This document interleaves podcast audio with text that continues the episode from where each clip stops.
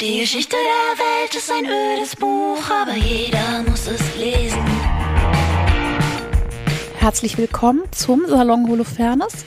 Heute mit einer Art Experiment.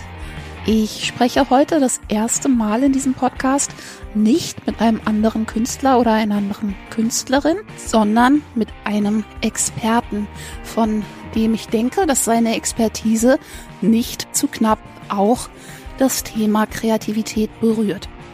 Und ich freue mich sehr über euer Feedback. Ich freue mich, wenn ihr mir Bescheid sagt, ob euch das gefällt und ob ihr sowas vielleicht gerne öfter hören würdet, weil mir würden schon der ein oder andere Experte, die eine oder andere Expertin einfallen zu Themen, die für mein Gefühl so ein bisschen auf der Metaebene auch mit Kreativität zu tun haben. Heute spreche ich mit Bent Freiwald. Bent Freiwald ist Bildungsexperte, Bildungsjournalist bei Krautreporter.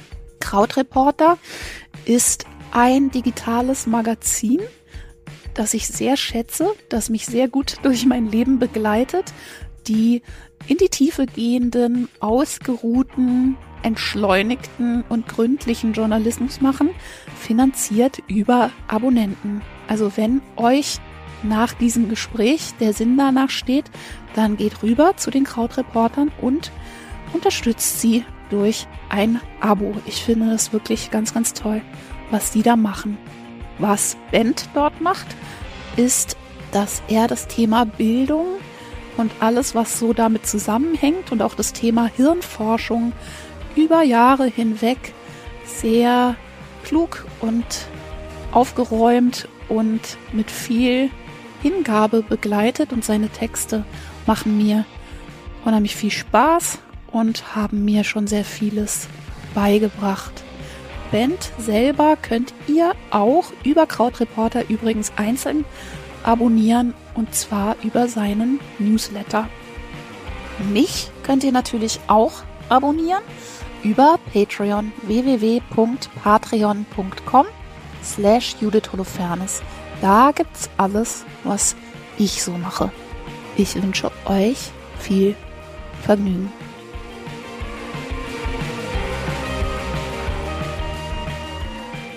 Ey, total schön, dass wir uns endlich mal treffen.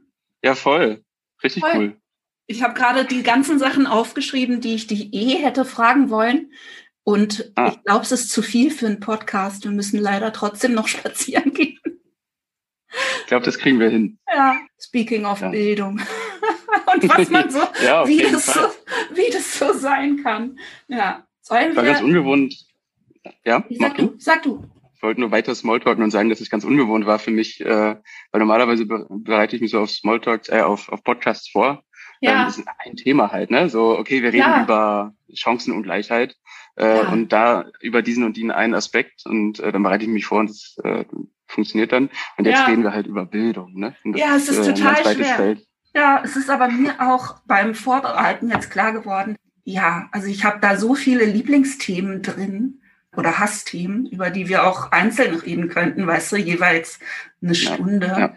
Und vielleicht kriege ich mich ja gezügelt, dass ich da so ein bisschen auf die Sachen abheben kann, die irgendwie mit Kreativität zusammenhängen. Aber es hängt halt auch alles mit Kreativität zusammen. Mhm. Ne? Also natürlich, absolut.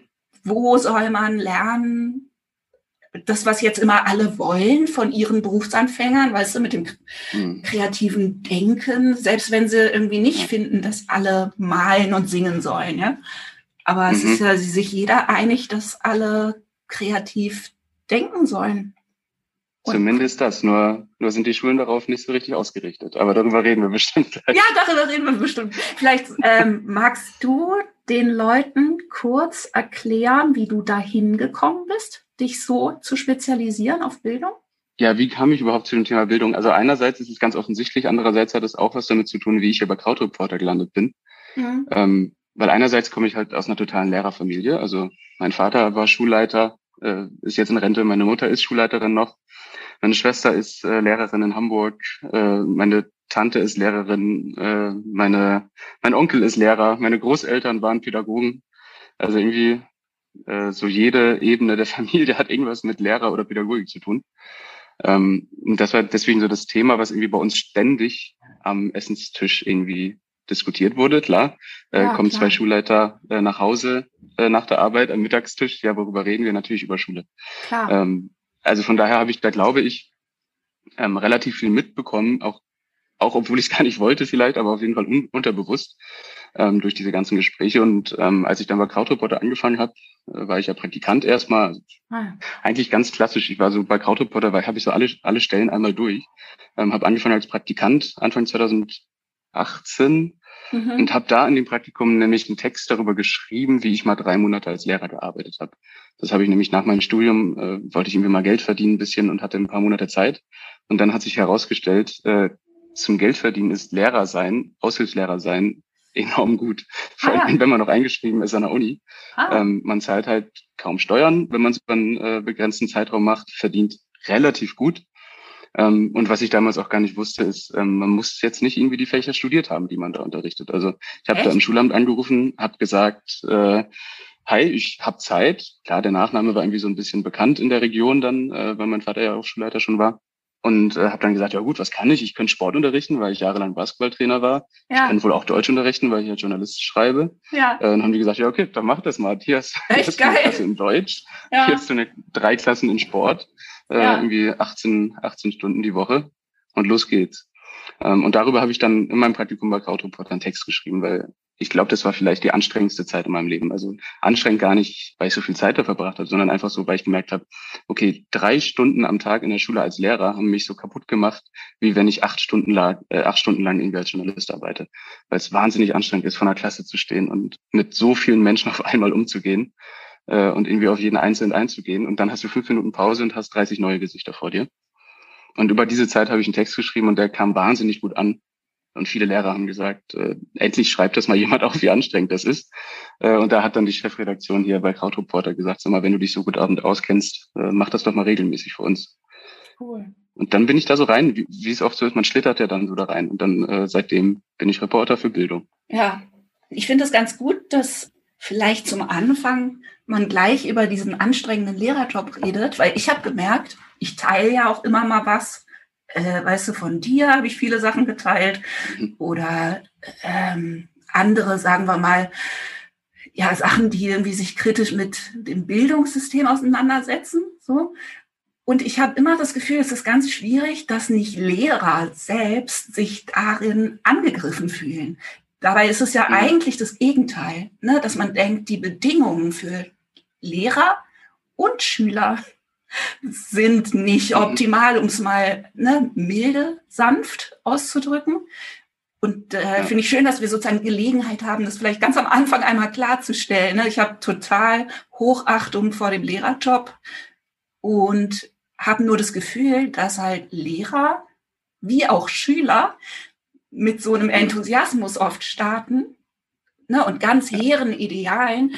Und wie leider bei den Schülern auch, dauert es ein paar Jahre, bis eigentlich völlig die Luft raus ist, ne? Weil einfach die Bedingungen so schwierig sind, so wenig Handlungsspielraum und dazu so viel Stress. Also ich glaube, dass die haben schon eine dünne Haut, aber die kommt mit den Jahren, glaube ich. Also eine dünne Haut im Sinne von, wenn man irgendwie das Bildungssystem kritisiert und so, dann hast du ganz oft, dass LehrerInnen sich persönlich angegriffen fühlen. Aber das tun die sich nicht, weil die alle so sind, sondern weil das mit den Jahren einfach so gekommen ist, dass es total oft Lehrerbashing gibt. Das war Anfang Corona auch so. Da waren, ich kann mich direkt an 3 Artikel aus der Welt erinnern, wo sie nicht das System kritisiert haben, sondern wirklich persönlich die Lehrer angegangen sind einfach, wo sie gesagt haben, das kann doch nicht sein und ihr müsst euch endlich digitalisieren und wenn das nicht klappt, dann liegt das an euch. Toll. Und natürlich gibt es, aber das ist bei jedem Job so, dass es Leute gibt, die ihren Job gut machen und es gibt Leute, die ihren Job enorm schlecht machen. Das ist bei LehrerInnen ja nicht anders. Genau. Aber da dann die einzelnen Beispiele rauszusuchen, wo Anfang von Corona irgendwie 1 Monat im Homeschooling oder im Distanzunterricht und dann irgendwie mal einzelne Beispiele rauszusuchen, wo eine Lehrerin nur die Arbeitsblätter hochlädt und sonst nicht viel macht. Ja, natürlich gibt's die, aber die stehen halt nicht für die komplette Lehrerschaft.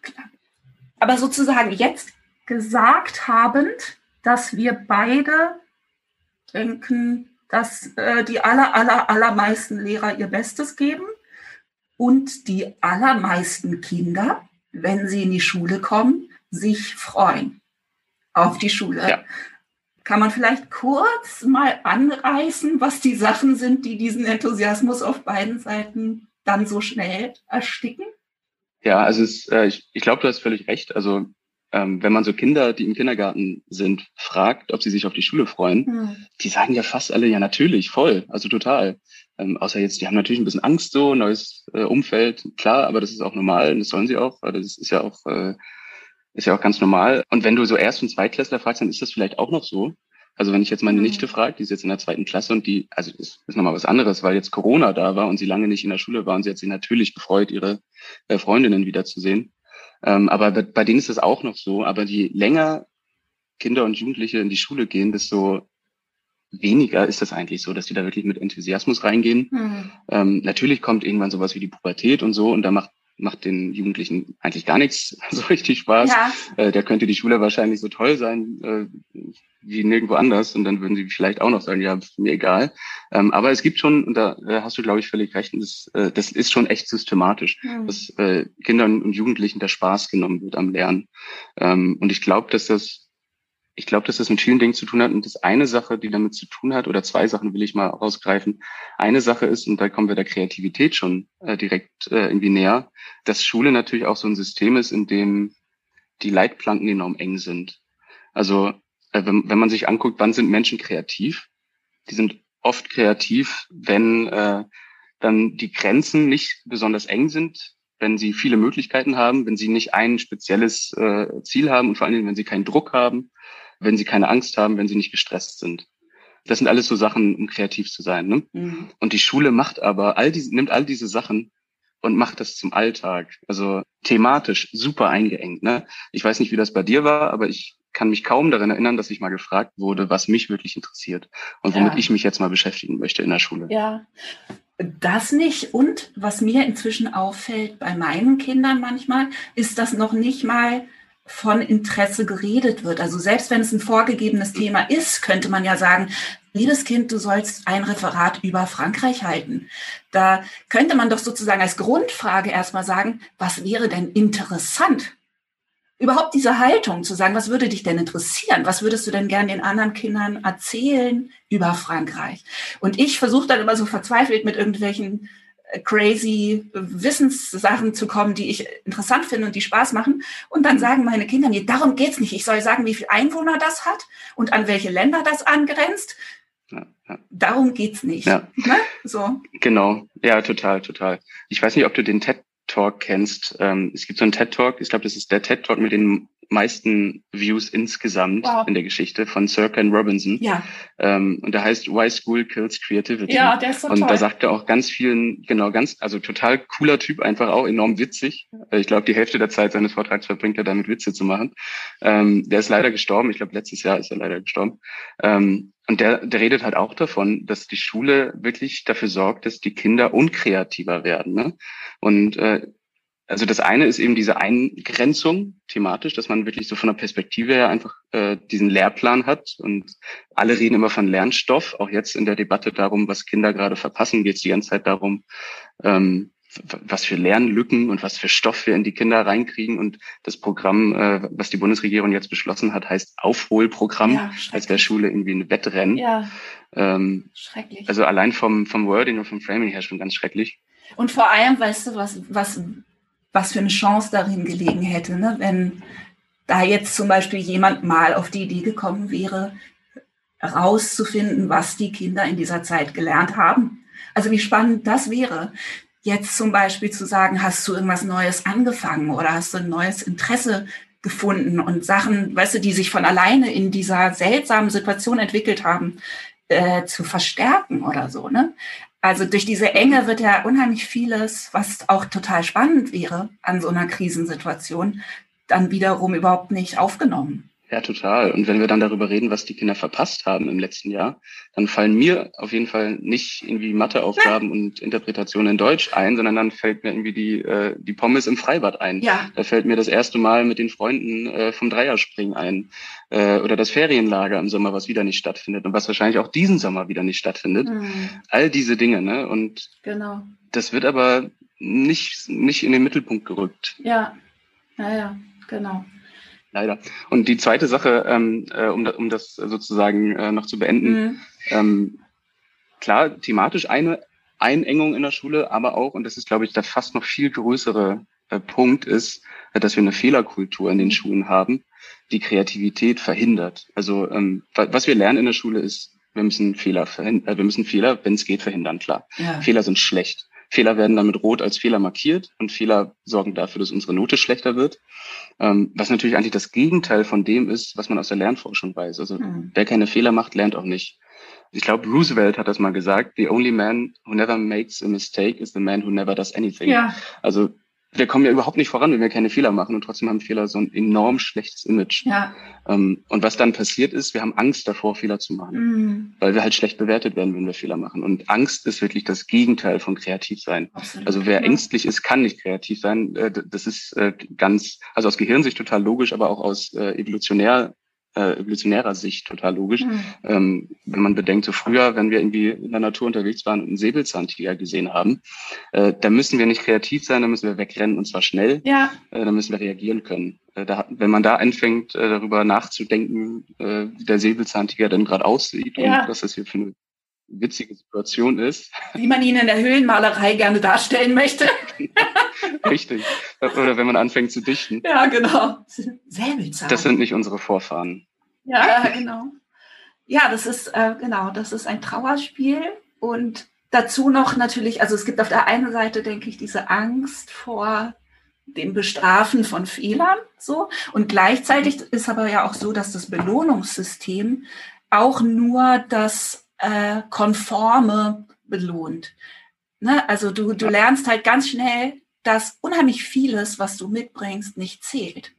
So, ne? Also dass unheimlich viele Sachen, die du stattdessen toll könntest, jetzt gerade nicht zählen, und du sollst jetzt nur diese eine Aufgabe, und wenn du es irgendwie einen anderen Lösungsweg, ne? Und du lernst ja dann auch deine Belohnung eben nicht aus was Gelungenem zu ziehen, weißt du, oder einer tollen Idee oder irgendwas, was noch niemand gemacht hat, sondern aus möglichst gut erfüllen, was vorgegeben war. Genau, das ist halt echt die Frage, wer wird in diesem Schulsystem eigentlich belohnt? Naja, die konform sind, die sich an die Aufgabenstellung halten und die konform die normalen Wege zur Lösung finden sozusagen. Ne? Genau.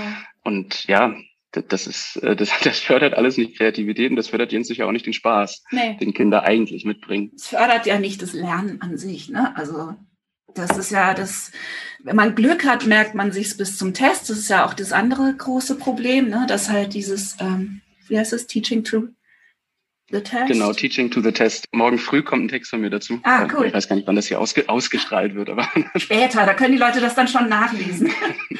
Genau, ein Text von mir zu Fehlerkultur, aber auch dazu, was für eine Rolle Tests in der Schule spielen. Ich glaube, eine total missverstandene Rolle, weil eigentlich ist Testen fürs Lernen total förderlich. Also wenn man sich so Studien anguckt, wann behalten Menschen Dinge im Kopf, auch langfristig, dann gibt es so Vergleichsstudien, wo man sich anguckt, eine Gruppe lernt einfach permanent, also schaut sich das die ganze Zeit an, versucht sich das einzuprägen, und die andere Gruppe lernt für einen kurzen Zeitraum und fragt sich dann aber ab. Und also testet das Wissen.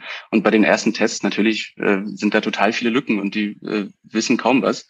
Aber wenn die das immer wieder machen, dann stellt sich am Ende heraus, naja, die sich, je mehr getestet wird, desto besser behalten die Dinge im Kopf. Eben deswegen, weil Fehler machen eigentlich ein Synonym ist zu lernen. Ja. Und genau das ist es eben. Und das Missverstandene daran ist, dass die Tests in der Schule dazu da sind, zu bewerten und nicht zu lernen. Und deswegen ist es eben in der Schule ganz oft Teaching to the Test. Also wir lehren, damit die Schüler den Test bestehen. Wobei eigentlich das Sinnvollere wäre Teaching through the Test. Also benutzt den Test als Lehrkraft, damit die Kinder mehr verstehen, mehr lernen. Musst ja gar nicht bewerten, zwangsläufig.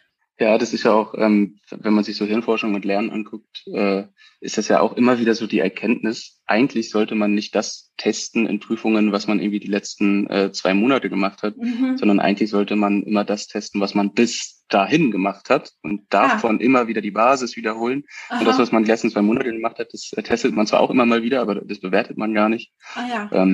Also cool. Dass man eigentlich müsste man viel mehr das Basiswissen immer wieder rauskramen, weil so kommt das dann genau rückvernehmen, so kommt das dann irgendwann auch mal ins Langzeitgedächtnis. Ja. Und wenn wir immer nur sozusagen gucken, okay, wir haben jetzt 4 Wochen uns damit beschäftigt, jetzt frage ich euch mal ein paar Sachen dazu. Ja, ja. So aus der Lernforschungssicht nicht unbedingt ideal. Das habe ich aber auch schon gehört von Schulen, die das machen. Also die tatsächlich einen Schwerpunkt versuchen darauf zu setzen, ne, dass das immer wieder vorkommt, dass so Skills einfach in verschiedenen Iterationen quasi, die dann altersgemäß sind und was weiß ich, wissensstandgemäß sind, wiederkommen. Ja. Das finde ich auch total gut. Man dann auch nochmal eine Chance hat. So. Macht meine Schwester als Mathelehrerin auch, ja. Genau. Ja, genau. Die macht immer eine Aufgabe. Ja.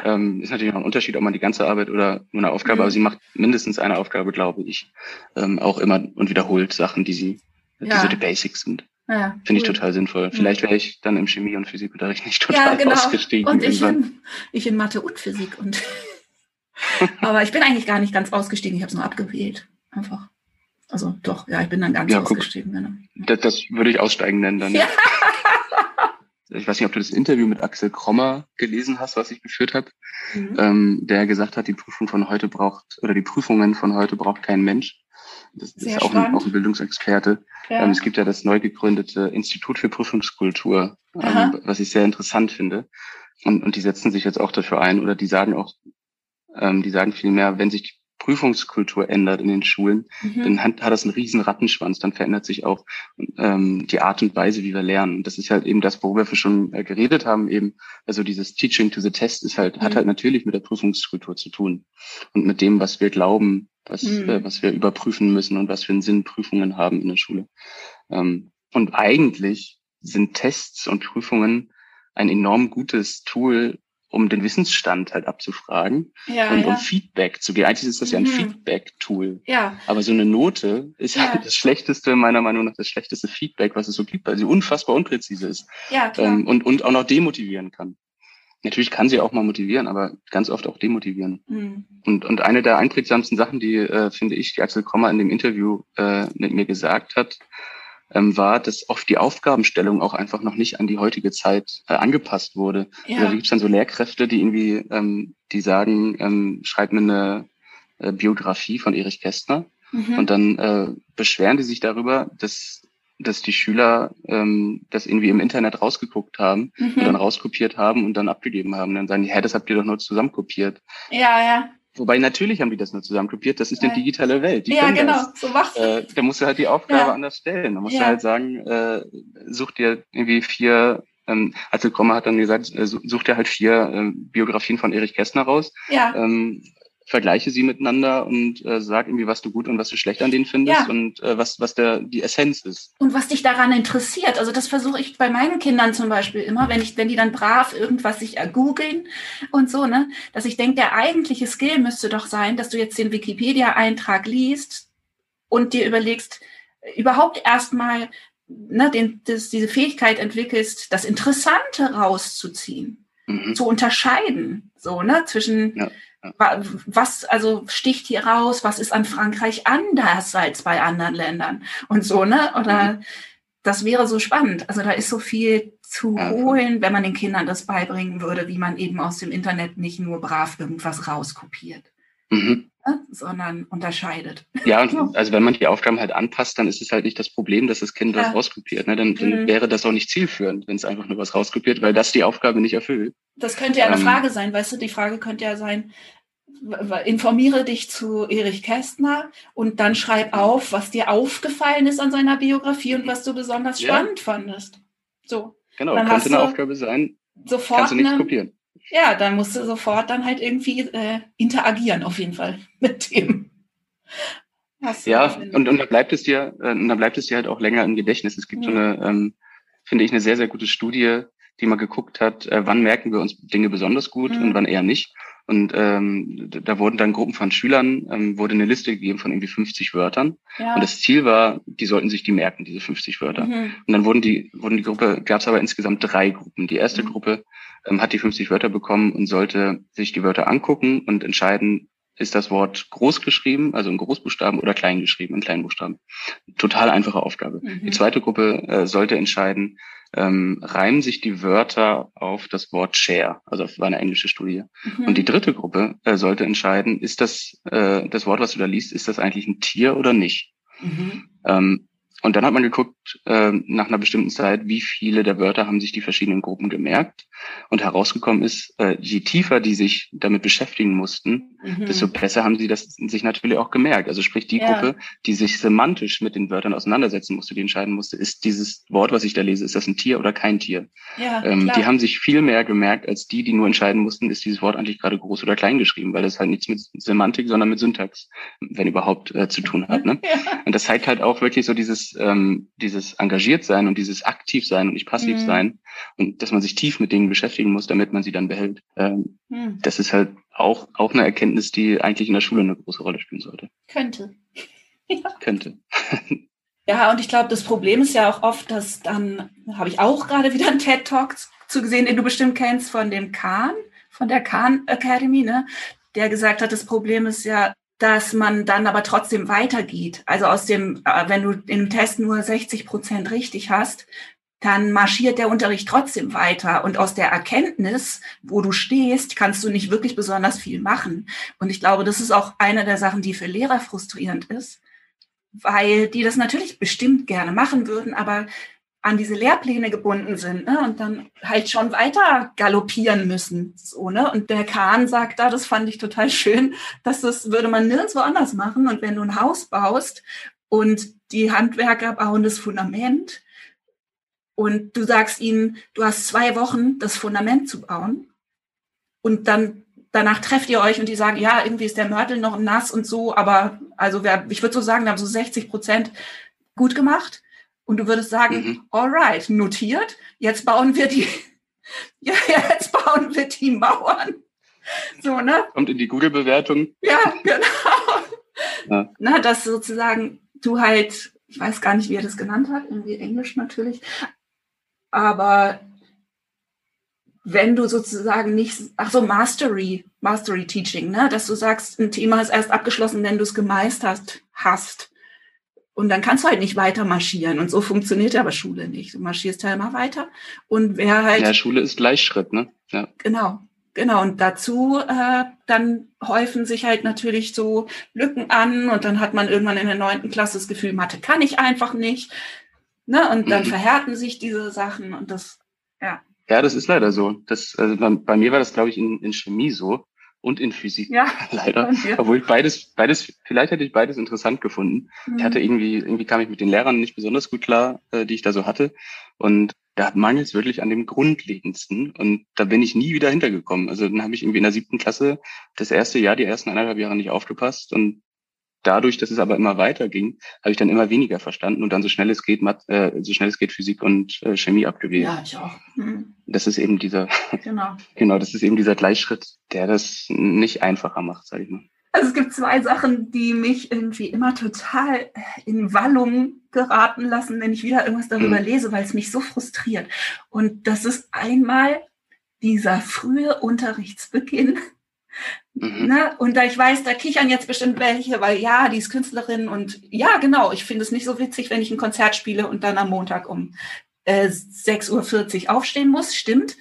Aber es bin ja nicht nur ich, sondern das ist für die Kinder nicht gut, das ist für die Eltern nicht gut, es ist definitiv für waches, kombinierendes Denken nicht gut. Und da gibt es auch einen sehr schönen Talk von dieser Wendy Troxel. Wir machen am besten so eine Liste, so eine Guckliste. Mit den ganzen TED-Talks, die wir hier erwähnen. Ja, aber die sind so, für Bildung gibt es da wirklich viele tolle, sehr kurze Talks. Und da gibt es einen von einer Wissenschaftlerin, einer Schlafforscherin, Wendy Troxel, die eben sagt, dass man das in Amerika so gut beobachten kann, weil die halt pro Bundesstaat andere Anfangszeiten haben.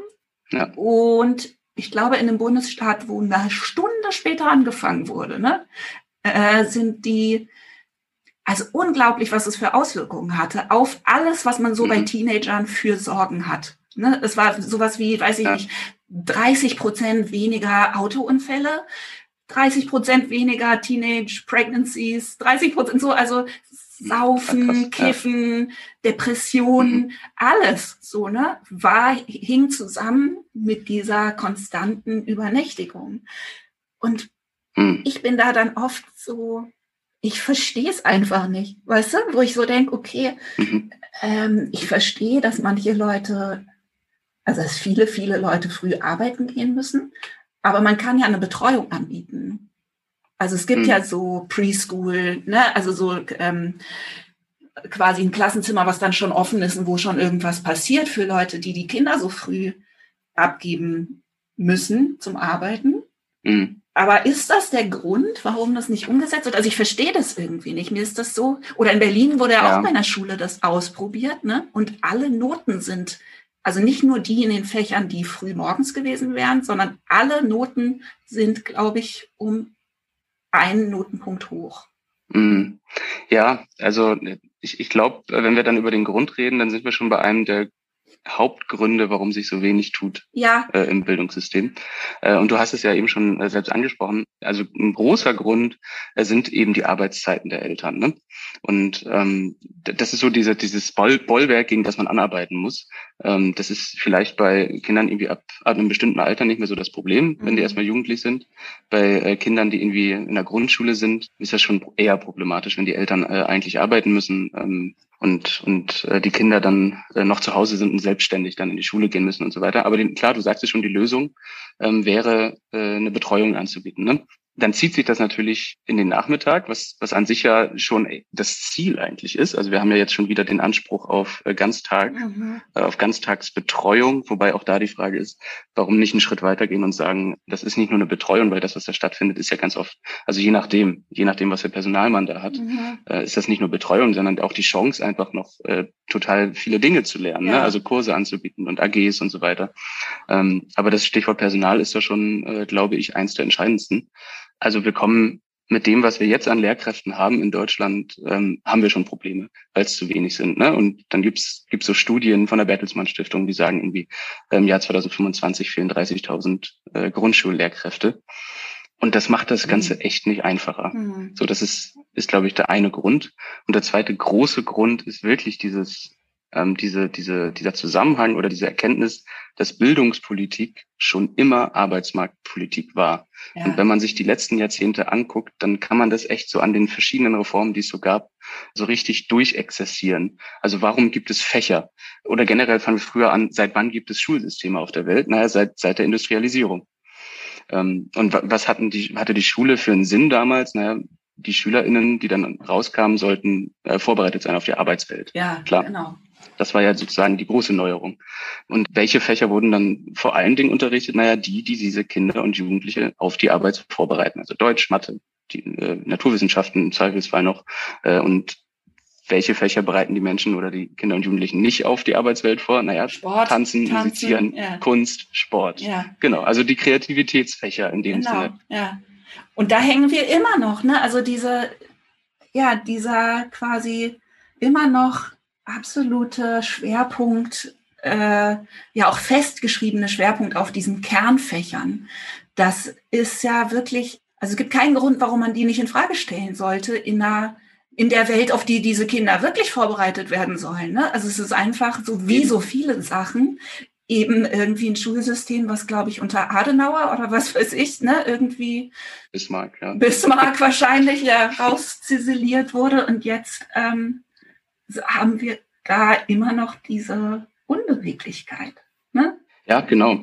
Und da sind auch noch so viele Sachen übrig von der Zeit von damals. Also sprich zum Beispiel, dass es in Deutschland halbtags, also dass es überhaupt normal ist, dass die Kinder nur bis mittags zur Schule gehen und dann nach Hause kommen, liegt daran, dass es damals noch Kinderarbeit gab. Und dass die Kinder halt nicht den ganzen Tag in der Schule sein sollten, sondern auch arbeiten sollten.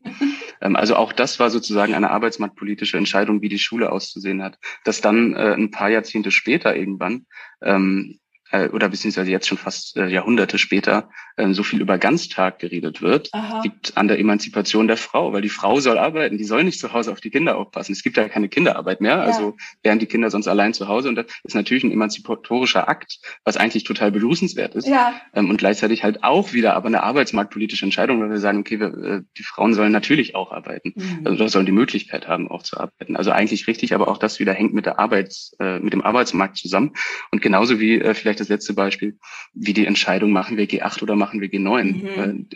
Der Druck, dass wir in 8 Jahren die Kinder oder die Jugendlichen, dann Erwachsenen aus dem Gymnasium rausholen und auf den Arbeitsmarkt werfen oder zum Studieren schicken, der kam ja nicht von Bildungsforschern oder von Lehrergewerkschaften oder so, sondern der kam halt aus der Wirtschaft. Was die jetzt merken, ist, das macht gar nicht so viel Sinn. Also man sollte schon Menschen Zeit geben, sich zu entwickeln. Was macht man mit den ganzen 17-jährigen Hühnchen, die dann da irgendwie völlig kopflos über den Arbeitsmarkt stolpern?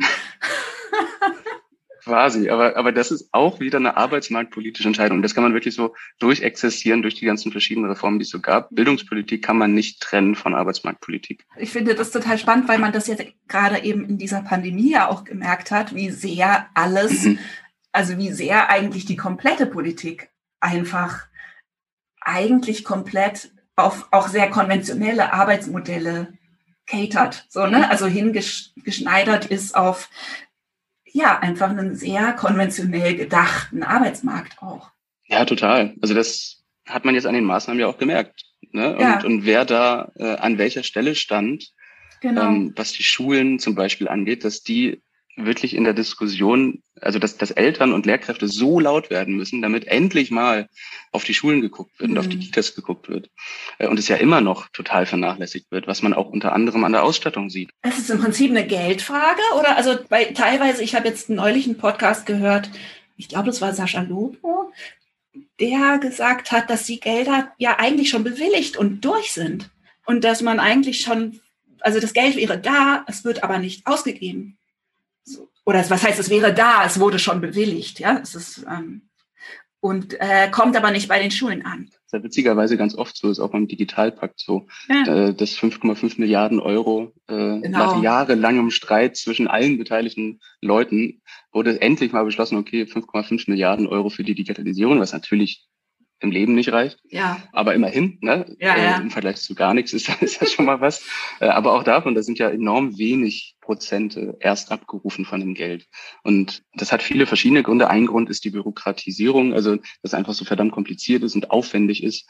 Und ein Grund ist, dass die Kommunen, die ja dafür zuständig sind, dann die Anträge zu bearbeiten und die Anträge zu stellen und so weiter, dass die halt in den letzten Jahrzehnten immer weniger Personal haben, also auch da war Personalabbau eben, ne? Also von wegen Thema schwarze Null, wir wollen keine Schulden, schlanker Staat und so weiter. Und das hat dann so merkwürdige Auswirkungen, dass dann Geld da ist, aber irgendwie nicht benutzt wird. Wobei die Zahlen, die offiziellen Zahlen, die trügen da auch so ein bisschen, also verplant ist da schon ganz viel von, aber ganz viel ist eben noch nicht in dem Sinne ausgegeben worden. Ja. Ich würde gerne noch ein quasi inhaltliches Bauchschmerzthema von mir ansprechen und dann sozusagen noch mal ein bisschen darüber sprechen, warum und ob man irgendwelche Hoffnung hat. Aber was mich auch noch total immer mitnimmt, wenn ich darüber lese, einfach weil, ich meine, hat mich ehrlich gesagt auch schon mitgenommen, bevor ich Teenagerkinder hatte, weil ich eben selber mal ein Teenagerkind war. So, ne? Und ich habe irgendwann einen TED-Talk, sorry, von die Werbeveranstaltung, aber ich glaube, es war ein TED-Talk gesehen über das Gehirn von Teenagern und dann auch noch ein Buch gelesen über die Hirnentwicklung bei Teenagern und was ich da total eindrucksvoll fand und was sich total deckt mit meiner eigenen Wahrnehmung, ist, dass halt die Prozesse, die da im Gang sind im Gehirn von Teenagern, eine bestimmte Art von Lernen eigentlich ausschließen.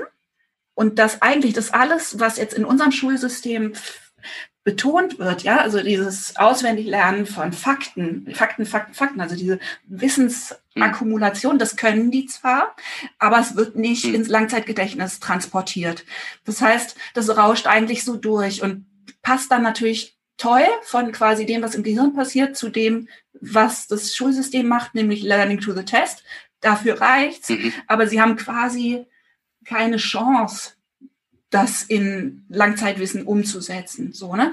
Und ich hatte mal ein Gespräch mit einer Freundin von mir, die die ganze Schulzeit mit mir zusammen in der Schule war, und die meinte dann sowas wie irgendwas bla bla bla, 11. Klasse Erdkunde. Und ich so, ich hatte keine Erdkunde in der 11. Klasse. Und sie meinte, doch, klar, wir hatten Erdkunde bis zum Abi. Und ich habe wirklich in dem Moment gemerkt, ich kann mich nicht nur schlecht erinnern, sondern ich habe das komplette Fach vergessen. Also ich sehe mich nicht in diesem Klassenzimmer. So, ich habe keine Ahnung, wovon sie redet. Und dann musste sie mir erklären, bei welchem Lehrer und was wir da gemacht haben. Und dann kam es so zurück.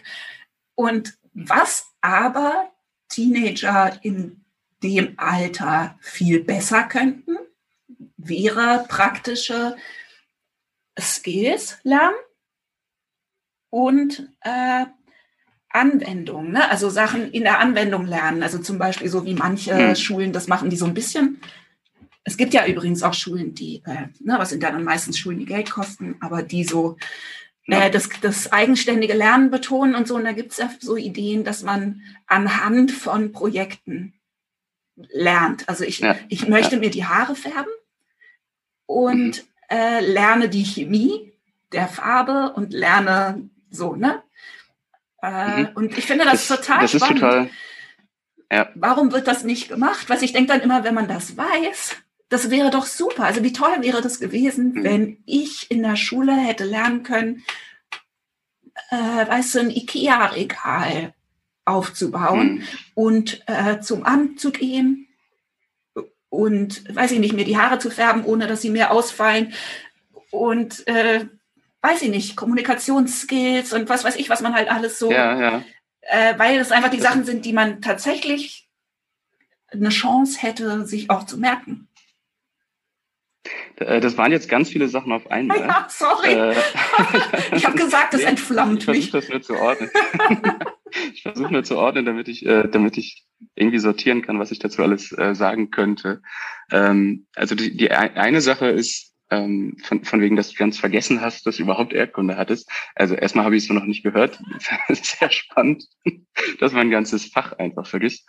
Aber gleichzeitig gibt es immer so diese Erzählung, wir behalten ja nach dem Abi und irgendwie 10 Jahre später, 20 Jahre später wissen wir noch 5% von dem, was wir mal in der Schule gemacht haben. Den ganzen Rest haben wir vergessen und so.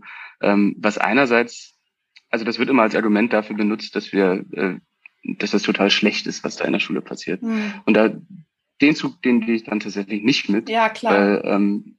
Weil 5%, das Ziel ist nicht, also wenn du im Deutschunterricht in der 12. Klasse Faust liest und interpretierst oder Effi Briest von Fontane, was auch immer, dann geht es nicht darum, dass du 30 Jahre später weißt, was da drin vorkam oder für was jetzt die eine Metapher stand. Ja. Ne? Es geht darum, dass du es machst. Also es ist ja immer Lernen an Beispielen und dass du einfach ganz viel Zeug machst, dass du einfach Kompetenzen, ist ja immer das Wort, neumodische Wort, das mittlerweile benutzt wird, einfach lernst. Und dann geht es auch nicht darum, ob du 20 Jahre später noch irgendwie 20 oder 50 oder 80% von dem, was man gelernt hat, weißt, sondern es geht darum, dass du irgendwie bestimmte Dinge kannst und dir bestimmte Dinge, Gedanken gemacht hast. Ja, eine Art zu denken ausprobiert hast. Ne? Genau, darum geht's ja. Total. Dann ist die zweite Sache, die du auch schon angesprochen hast, sind so die Fächer, also von wegen projektorientiertes Lernen gegen Fächer. Und ich finde es auch voll interessant, es gibt ja Schulen, die das machen, die projektorientiert arbeiten. Weil wie willst du denn sowas wie Klima, in welchem Fach willst du denn sowas wie Klimakrise durchnehmen? Das hat so viele Aspekte und das ist natürlich fächerübergreifend. Und dann gibt's immer wieder, und das ist eigentlich jede Woche fast, kommt jemand auf die Idee, ein neues Schulfach einzuführen. Wir brauchen unbedingt das Schulfach Medienkompetenz, wir brauchen unbedingt das Schulfach Informatik, wir brauchen jetzt das Schulfach so und so und so. Und jede Lobby hat da irgendwie so sein, es gibt Leute, die fordern das Schulfach Angeln und es gibt Leute, die fordern das Schulfach Graffiti. Die SPD hat das irgendwo mal gefordert. Also es ist wirklich keine Grenze gesetzt, was sie alles fordern. Und du hast mal eine Umfrage gemacht, ne? Genau, ich habe mal eine Umfrage gemacht dazu und habe gefragt, was hättet ihr gerne in der Schule gelernt? Und das ist, und ich glaube, du stehst da sehr repräsentativ für, weil das, was du eben gesagt hast, das ist schon auch mal so Alltagswissen, Kommunizieren und so weiter, das waren auch die Sachen, die genannt haben. Ne? Also ich glaube, auf Platz 5 war irgendwie Programmieren und Informatik, Medienkompetenz und sowas. Platz 4 war, glaube ich, Wirtschaft und Finanzen, was ich auch verstehe, dass man, weil das ist so ein Thema, wo niemand Durchblick hat, außer die Cracks. Ja, total. Ist zumindest überhaupt kein Plan davon.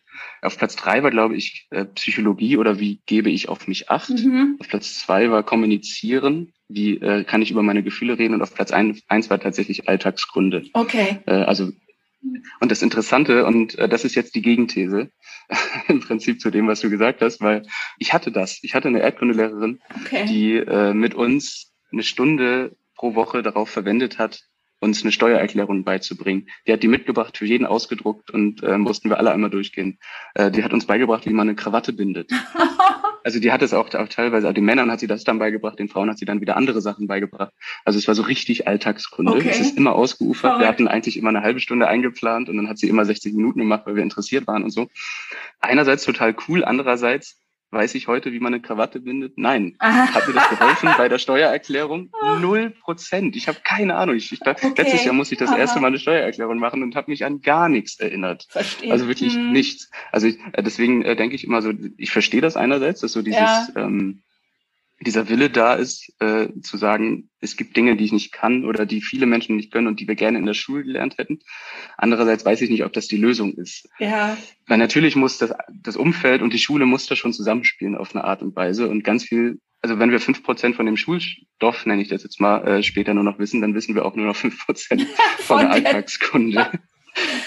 Ich weiß nicht, ob das die Lösung ist. Aber vielleicht liegt es ja dann auch wieder darin, dass, wenn jetzt Lehrer eine größere Freiheit hätten, weißt du, zu reagieren und einfach nicht so, ja, auch nicht so eng eingefasst wären in diese Pläne, dann könnten sie ja auch stärker reagieren auf Interessenslagen in der Klasse oder so, ne? Oder Weltgeschehen oder irgendwas, was ihnen jetzt gerade sinnvoll erscheint.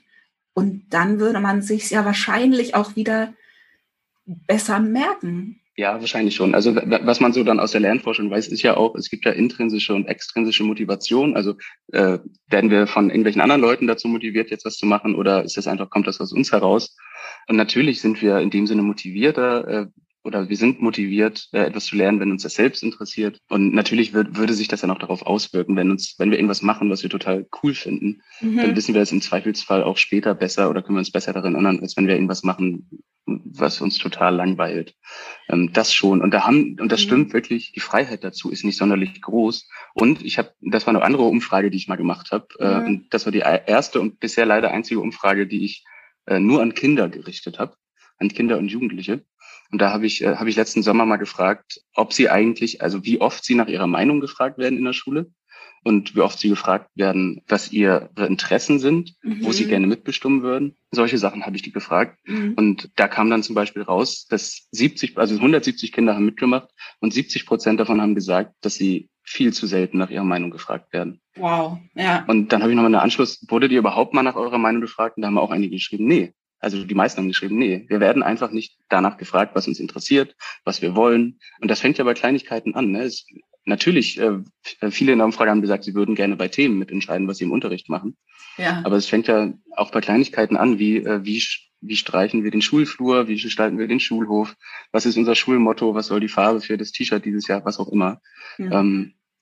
Darf nur keine Alibi-Veranstaltung dann sein, aber die Kinder sind so selten gefragt. Aber das ist es nämlich, weil ich finde, das fast noch schlimmer, Kinder um ihre Meinung fragen und es dann trotzdem so machen, wie man es eh machen wollte. Also das habe ich ehrlich gesagt. Es muss Konsequenzen haben. Also ich habe das gerade mitgekriegt bei Freunden. Da wurden die Kinder befragt, wo sie hinwollen auf Klassenfahrt. Und es wurde sozusagen ein Ziel auf dem Land, wie man sich das halt so vorstellt irgendwie, und eins in der Stadt angeboten. Und die Kinder haben sich für die Stadt entschieden. Und da waren das dann aber absurderweise die Eltern, aber die Lehrerin hat auch nicht interveniert, die alle beschlossen haben, dass das nicht zählt und dass es besser ist, wenn die Kinder aufs Land fahren. Weil Stadt kriegen sie ja eh immer. Und ne? So.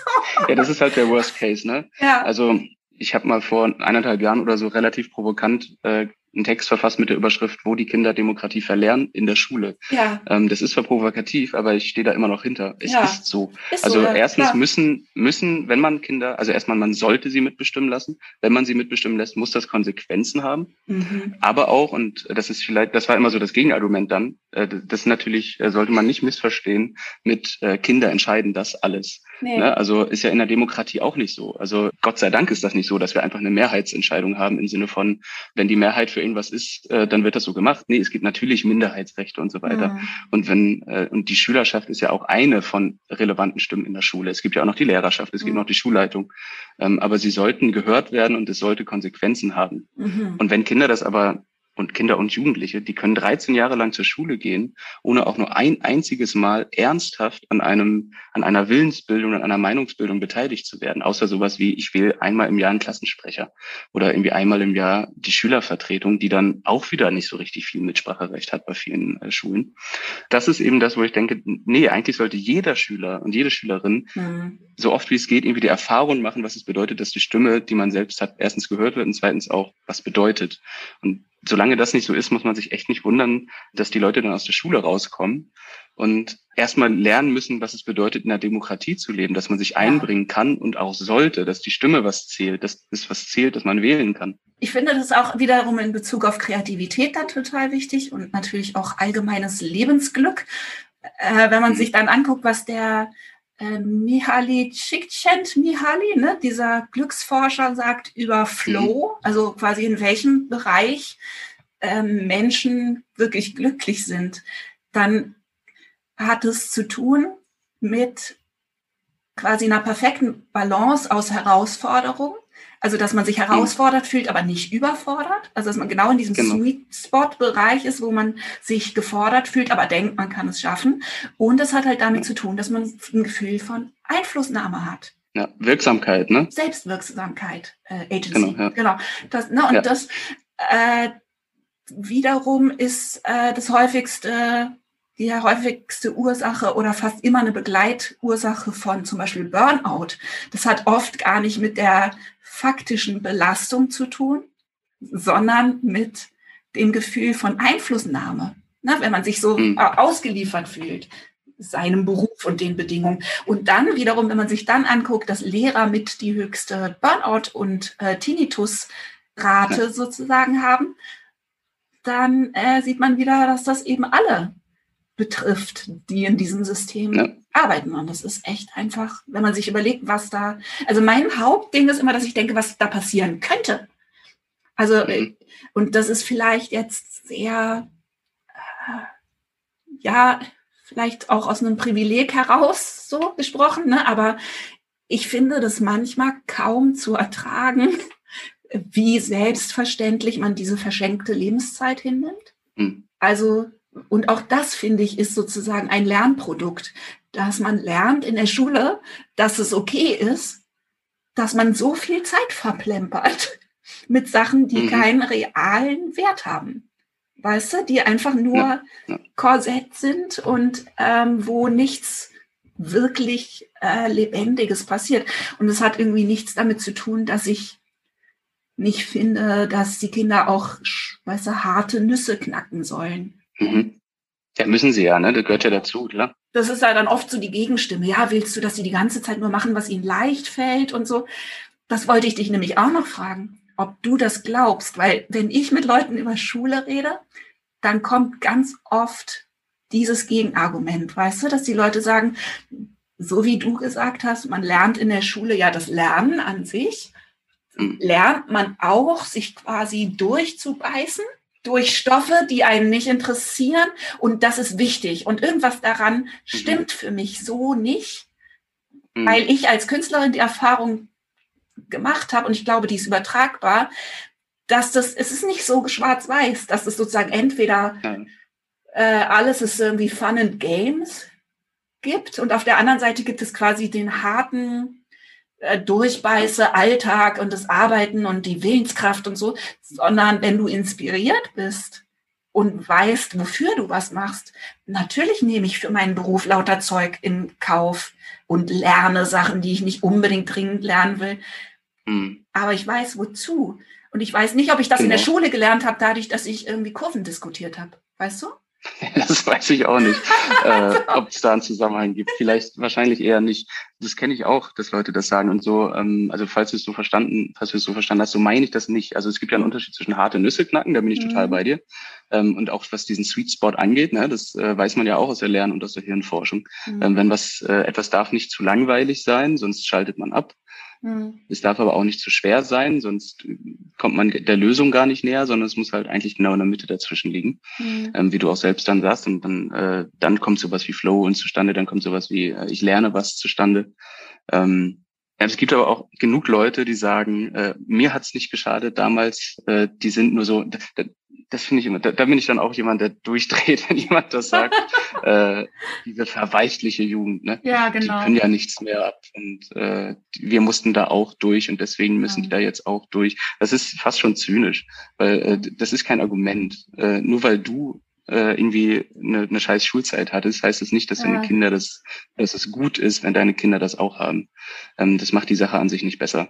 Von daher bin ich da total bei dir, also ich sehe darin keinen Mehrwert. In diesem so, ne? Dass man an sich, aber das sind teilweise Leute, die mir ganz nahe stehen und die, weißt du, also so, das sind jetzt nicht nur die Opis von irgendjemand, aber ich habe das Gefühl, das sitzt noch sehr tief, so dieses muss man nicht ab und zu auch mal was müssen, was man nicht will. Ja. So, ne? Das sitzt enorm tief. Ich weiß gar nicht, ob das nur bei Deutschen so ist, weil ich habe das Gefühl, das ist auch so eine deutsche Sache, so ein bisschen im Vergleich zu anderen Ländern. Wobei, wenn ich mir Frankreich angucke, also da ist das jetzt auch nicht viel besser. Das ist noch wesentlich reglementierter, das Schulsystem. Aber das sitzt total tief, ne? Also das beobachte ich auch. Und das hat, glaube ich, auch was damit zu tun, dass Bildung so eine Sache ist, die erstens alle erlebt haben. Alle haben irgendwie eine interessante Bildungsbiografie, eine mehr oder weniger interessante, haben irgendwie ihre Erfahrungen damit gemacht. Und dass es auch so eine Sache ist, die uns alle irgendwie mitnimmt. Also fast so wie Religion und wie Geld. Das sind auch so Themen, die uns irgendwie, die ins Tiefste gehen von uns. Und Bildung ist auch sowas.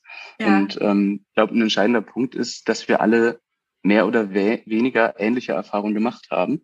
Und dass es dann, wenn es Millionen von Menschen sind, sehr schwer ist, da mal rauszudenken und sich zu überlegen, dass das nicht die beste Idee ist, dass Kinder und Jugendliche ständig Zeug machen, worauf sie erstens keine Lust haben und zweitens in einem sehr eng gesteckten Rahmen, in einem Tempo, was irgendwie kaum was mit ihrem eigenen Tempo zu tun hat, sondern halt eben im Gleichschritt vorangeht und so weiter.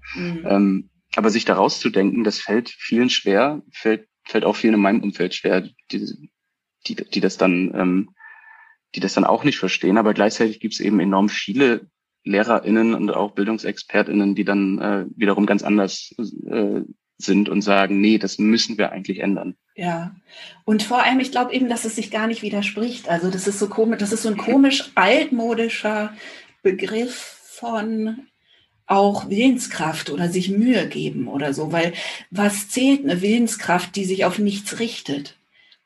Also, ne, wozu ist das gut? An sich hat Willenskraft keinen Wert. Also Willenskraft kannst du in alles Mögliche stecken. Das muss der Welt keinen besonderen Gefallen tun, so, ne? Und zu lernen, dass wo man einsieht, warum man es macht, dann auch an manchen Punkten irgendwie, weiß ich nicht, ist halt irgendwie trockene Täler zu durchlaufen gibt und es irgendwie schwer wird und so. Das ist, glaube ich, überhaupt kein Problem. Ich glaube, so funktionieren Leute einfach, wenn die wissen, was auf der anderen Seite von dem Tal liegt und dass sie dahin wollen. Ja.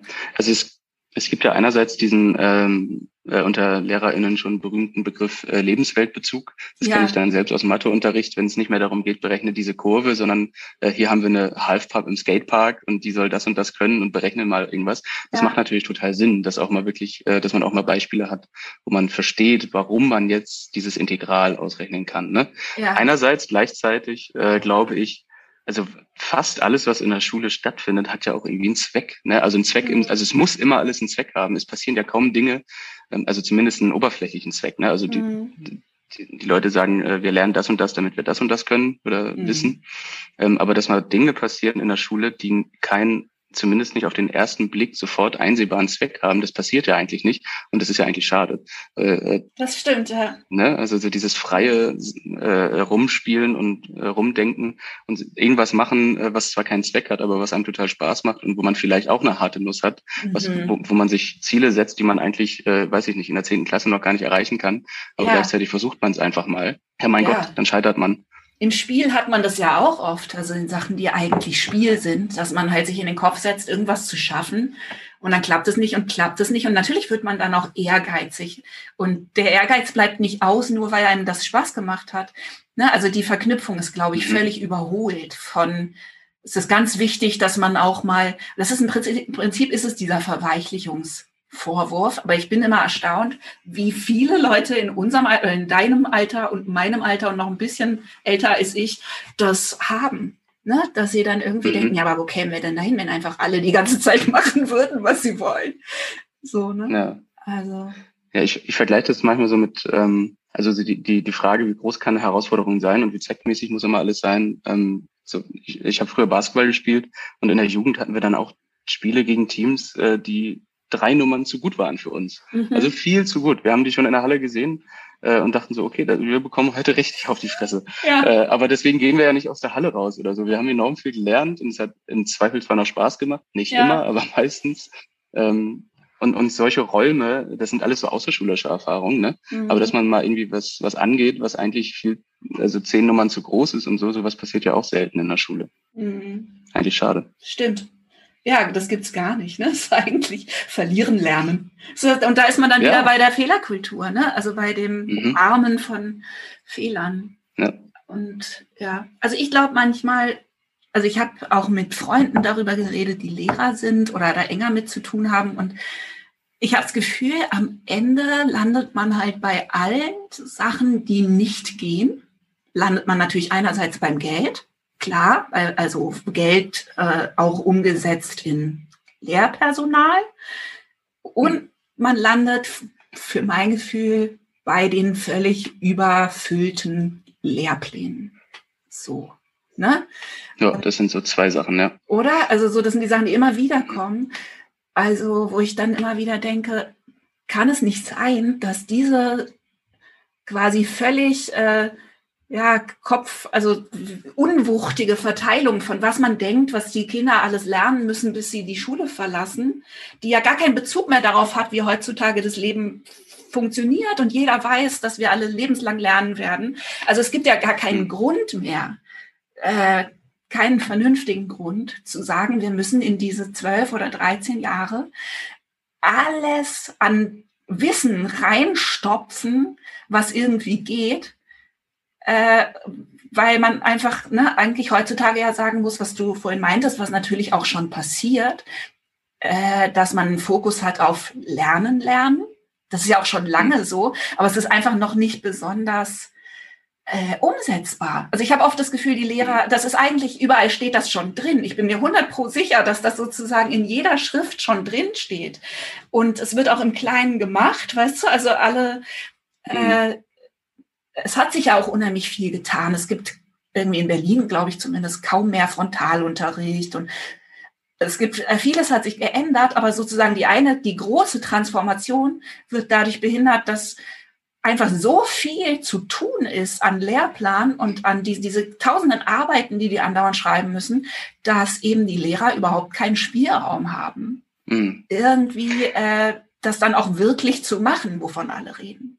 Ja, ich glaube, das ist auch so ein Grundmissverständnis, beziehungsweise oft wird gesagt, so von wegen, man braucht dafür das Papier vom Kultusministerium, von Deutschland, von der Regierung, von wem auch immer.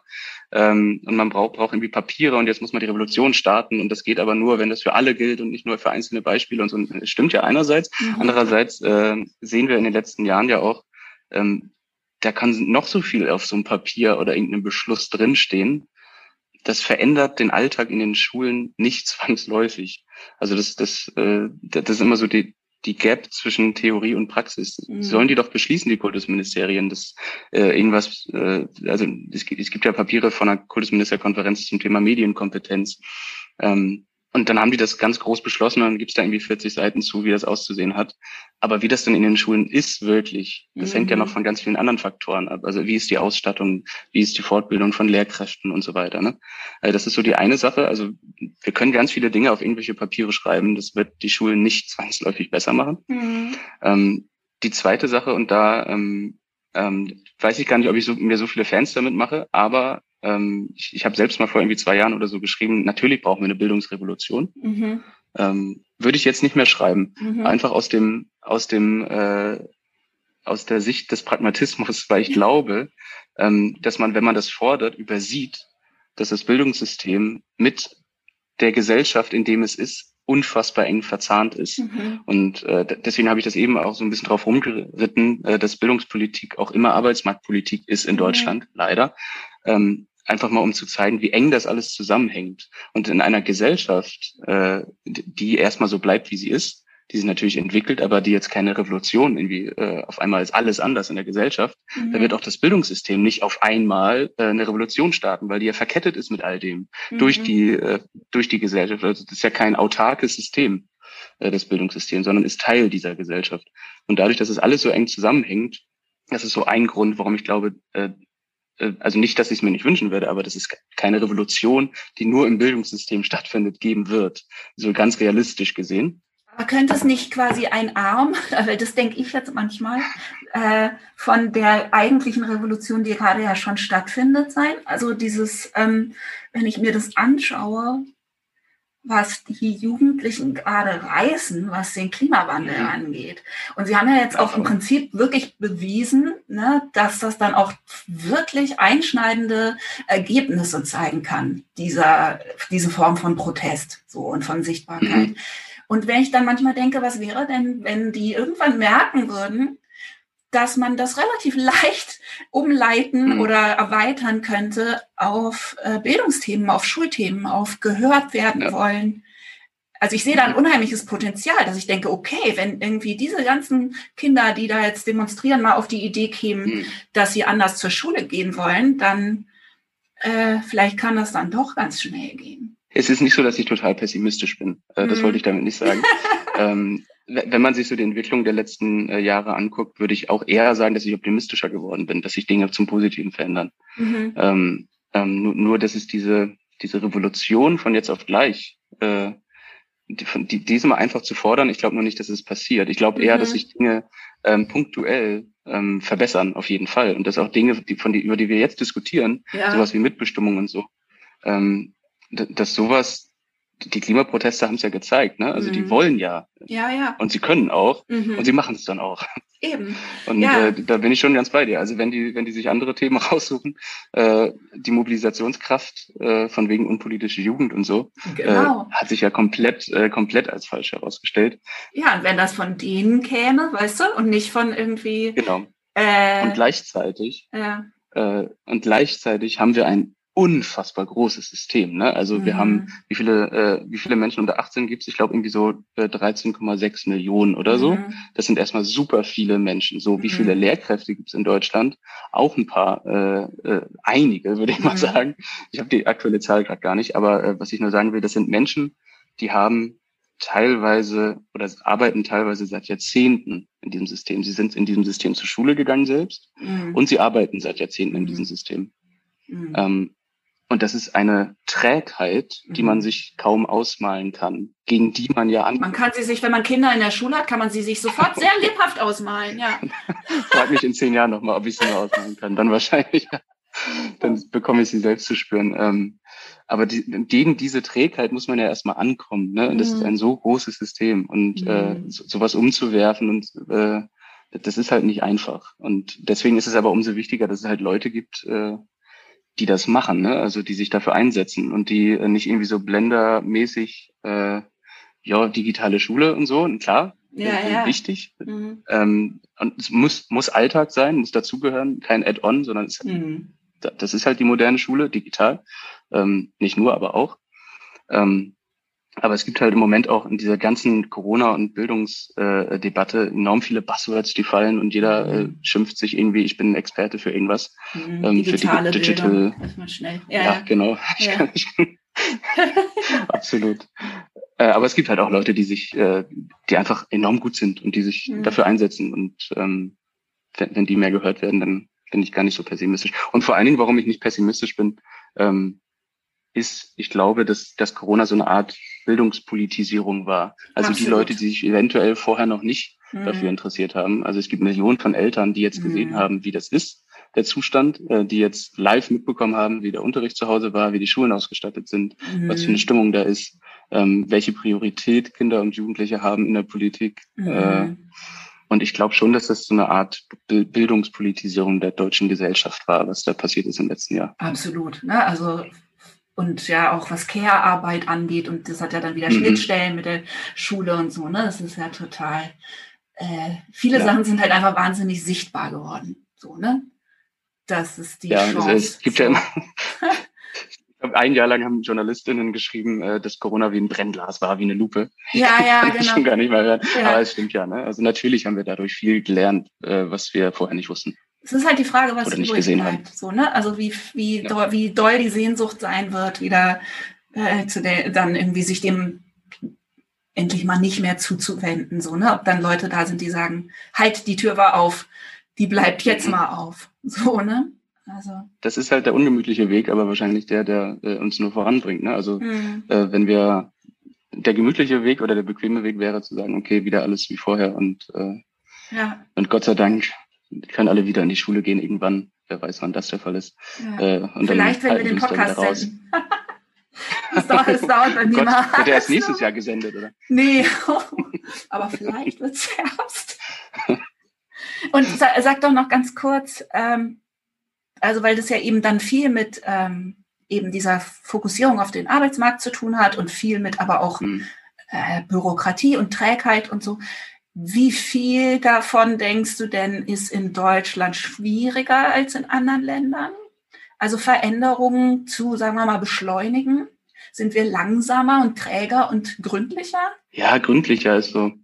Ja, vielleicht. Also wir haben ja so einen Hang zu Perfektionismus, den wir auch bei Corona jetzt gespürt haben, der aber vielleicht gar nicht immer so zielführend ist. Das fängt bei so Sachen an wie, also natürlich sollten Schulen, die irgendwie Geld dafür bekommen, dass sie Tablets anschaffen, auch eine ansatzweise Ahnung haben, was sie dann mit diesen Tablets vorhaben. Das ist erstmal keine schlechte Idee. Das stimmt, aber ich habe viel von Schulen gehört, die nur Tablets bekommen haben und die lagen dann da im... Genau, habe ich auch. Ja. Ist auch ein bisschen absurd, aber ja. Aber gleichzeitig ist es teilweise auch, was die da für Konzepte raushauen müssen, was die da für Arbeit reinstecken müssen, damit die den mal bekommen haben. Ich glaube, bei Corona wurde es jetzt etwas schneller gemacht und ein bisschen unbürokratischer.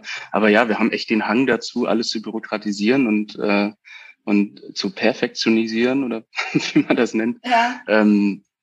Weiß ich nicht, ob das, also es kann schon sein, dass es in anderen Ländern ein bisschen pragmatischer alles ist. Ist natürlich in kleineren Ländern auch einfacher als jetzt in Deutschland.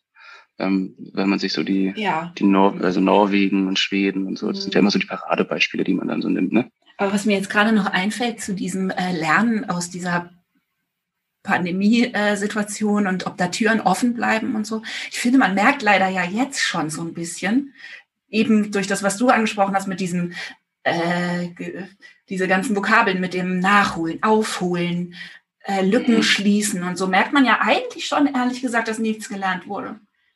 Oder sehr wenig, oder auf jeden Fall, also ich finde das eigentlich schon wieder niederschmetternd, weißt du, dass da keiner sagt, okay, wir haben eine Situation, die ist so noch nicht da gewesen.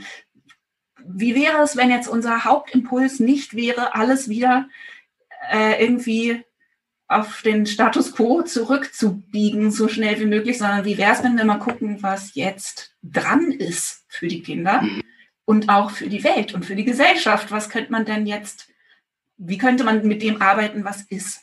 Also ich glaube, man muss schon unterscheiden zwischen auf der einen Seite Lehrkräfte, SchülerInnen und Eltern, die, glaube ich, bildungspolitisiert wurden. Ja. Und auf der anderen Seite PolitikerInnen, die im letzten Jahr irgendwie sich auf der Stelle rumverwaltet haben, weder ein Ziel hatten, noch besonders irgendwie eine Idee davon, wie man aus dieser Scheißsituation rauskommt, was Schulen und Kitas angeht. Sehr unambitioniert, mit wenig Geld, mit wenig vorausschauend diese Pandemie irgendwie vor sich hin bürokratisch vor sich hingelenkt haben. Mhm. Und da würde ich schon unterscheiden. Also ich glaube schon, dass sich wirklich so in der breiten Masse hat sich was getan. Total. Und gleichzeitig, ich habe heute gelesen, da muss ich ehrlich gesagt sehr laut lachen, hat die Bundesbildungsministerin Anja Karliczek hat schon mal, also von der CDU hat schon mal voraussichtlich oder vorausschauend angekündigt, dass sie im nächsten Kabinett auch gerne Bildungsministerin wäre, weil sie hat ja so viel angestoßen und das möchte sie jetzt weitertreiben. Also das Selbstbewusstsein musst du erstmal haben. Ja. Nachdem man so angegriffen wird, über mindestens Jahre hinweg, ja, bei dem Thema. Aber ja, vielleicht ist das, natürlich ist das ein Unterschied. Haben die PolitikerInnen besonders viel gelernt? Weiß ich nicht. Haben aber die Eltern und Lehrkräfte besonders viel gelernt? Ich denke schon. Mhm. Und wir haben eine Bundestagswahl und wir haben vielleicht nicht Anja Karliczek als Bundesbildungsministerin. Wir haben vielleicht nochmal Diskussionen darüber, inwiefern Länder und der Bund Eingriffsrechte oder das Recht haben, überhaupt Entscheidungen zu treffen. Wir haben endlich mal einen nationalen nennt er sich nicht, aber nationalen Bildungsrat von WissenschaftlerInnen. Eigentlich auch absurd, dass im Jahr 2021 ein Rat von WissenschaftlerInnen gegründet wird, der die Kultusministerien beratet. So, okay, was habt ihr die letzten Jahrzehnte gemacht? Warum gibt's das nicht schon lange? Wovon lasst ihr euch denn beraten? Kann es denn sein eigentlich, dass, also ich habe das neulich gelesen, das hat mich ein bisschen niedergeschmettert, dass Eltern beziehungsweise Kinder, und Kinder können ja nicht wählen, also noch nicht zumindest, ne?